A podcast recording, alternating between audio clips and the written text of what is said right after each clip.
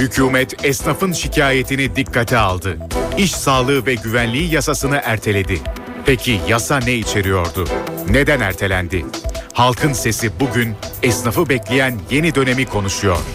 Görüşleriniz ve sorularınız için NTV Radyo Halkın Sesi telefon numarası 0212 335 47 20. Elektronik posta adresi ise halkinsesi@ntv.com.tr.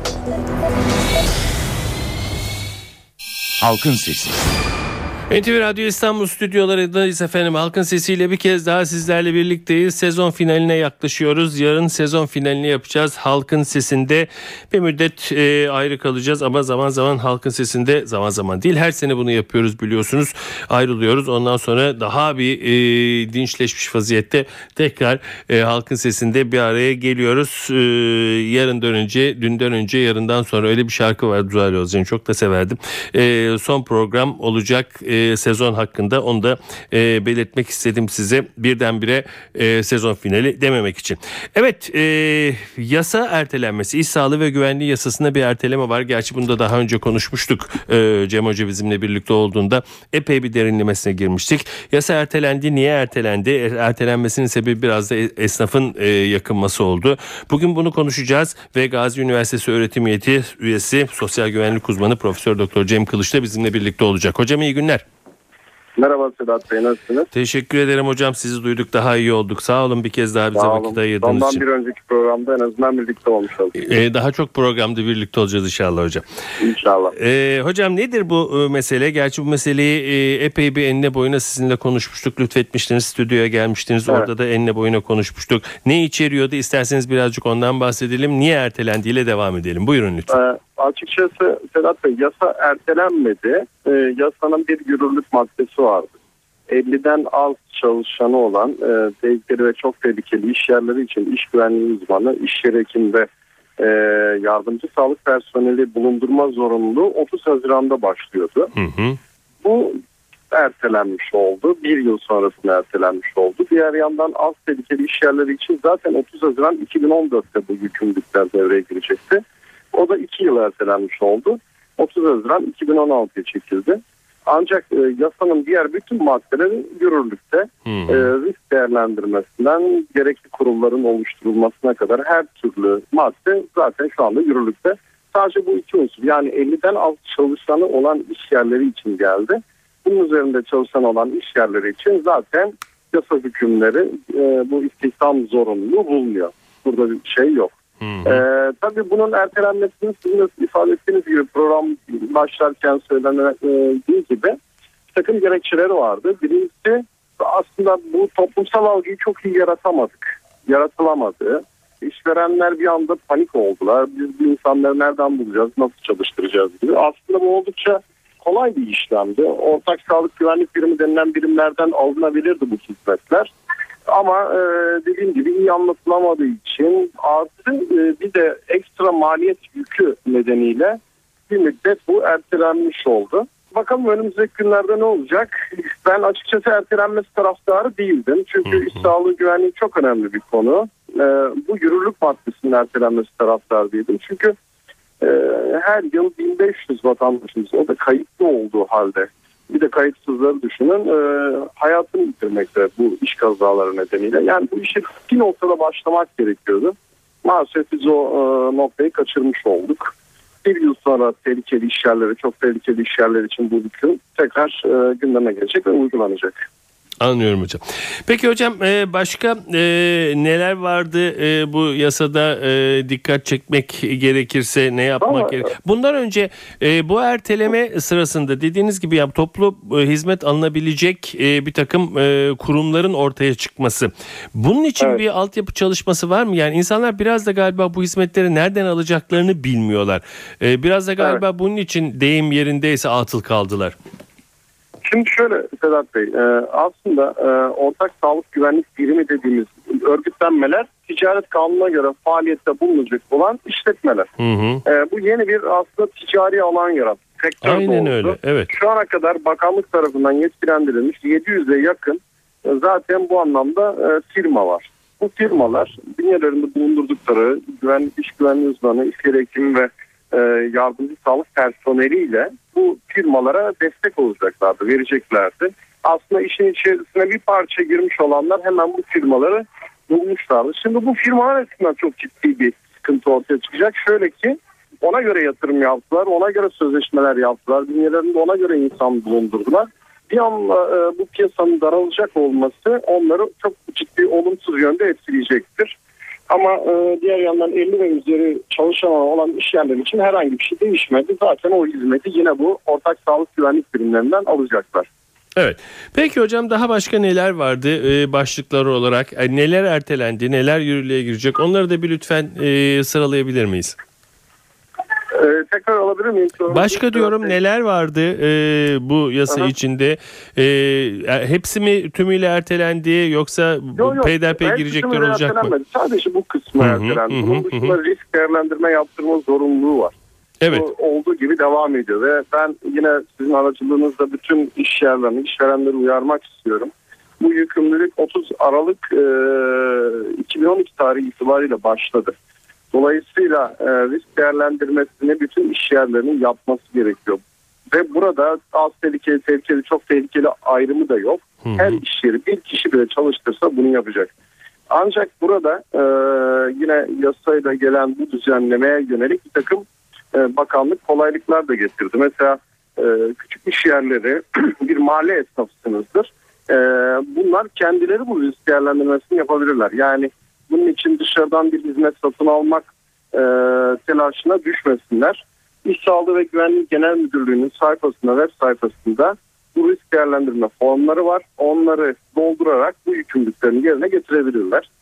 E, yasada bunun dışında e, özellikle iş sağlığı güvenlik kurulları oluşturma gibi bir zorunluluk var. Özellikle 6 aydan fazla sürekli işler, 50'den fazla çalışan olan iş yerlerinde muhakkak kurulların oluşturulması, işçi temsilcilerinin seçilmesi gerekiyor. E, bütün bu unsurlar olduğu gibi devam ediyor. Yani burada sadece e, yine ifade ediyorum 50'den az çalışanı olan tehlikeli ve çok tehlikeli iş yerleri açısından bir erteleme söz konusu. E, o da bir yıl süreyle. E, diğer yandan az tehlikeli olan iş yerlerinde bu 2016 Haziran'ında başlayacak. Daha önce 2014 Haziran'ındaydı.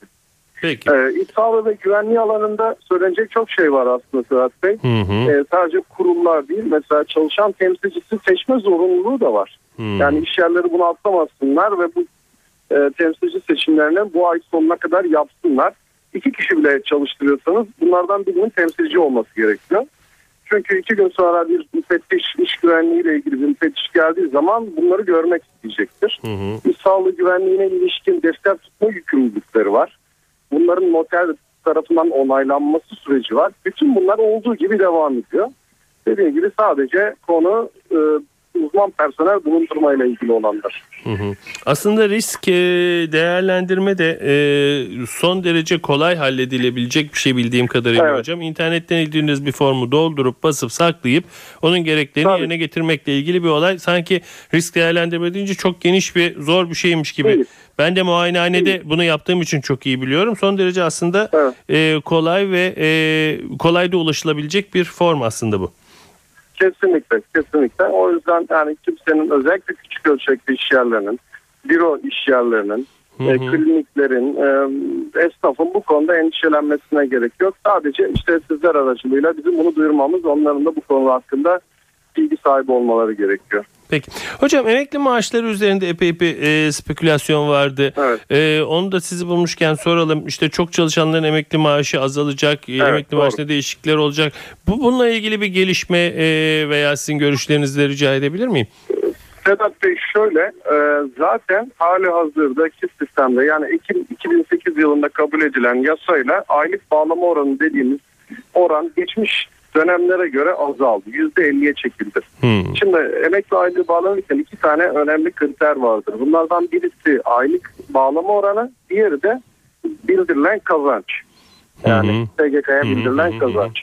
Bu ikisi çarpılır ve ona göre o emekli aylığı bulunur. Tabii onun güncelleme katsayısı vesaire var.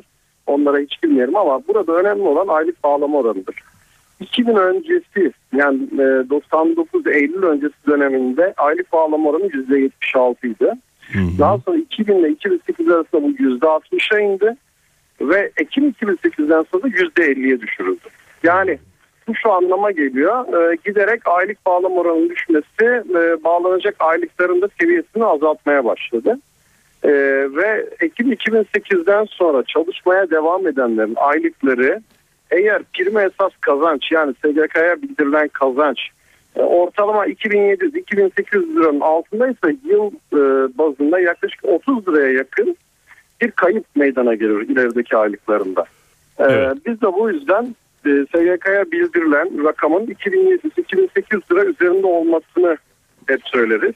Eğer bunun üzerinde bir rakam SGK'ya bildirilirse bu kayıp yaşanmıyor. Ee, şimdi bununla ilgili son günlerde bir takım şeyler çıktı. SGK bunu düzeltecek diye. Ben bunu daha önce de çok söylemiştim. Yani dünyanın hiçbir yerinde çalışan e, çalıştıkça aylığı düşmez. Bu çok saçma bir şey. Bunu düzeltmeleri gerekir diye. Yanılmıyorsam SGK bununla ilgili bir takım ön çalışmalara başladı ama henüz daha ortada kesinleşmiş somut bir şey yok. Anladım. Hocam çok teşekkür ediyorum. Ee, bir kez daha Ben uzunca bir vakiti ederim. bize ayırdınız. İyi yolculuklar diliyorum. Görüşmek üzere. Çok teşekkürler. İyi Sağ olun. günler. Sağ olun. Evet Gazi Üniversitesi öğretim üyesi sosyal güvenlik uzmanı Profesör Doktor Cem Kılıç bizimle birlikteydi.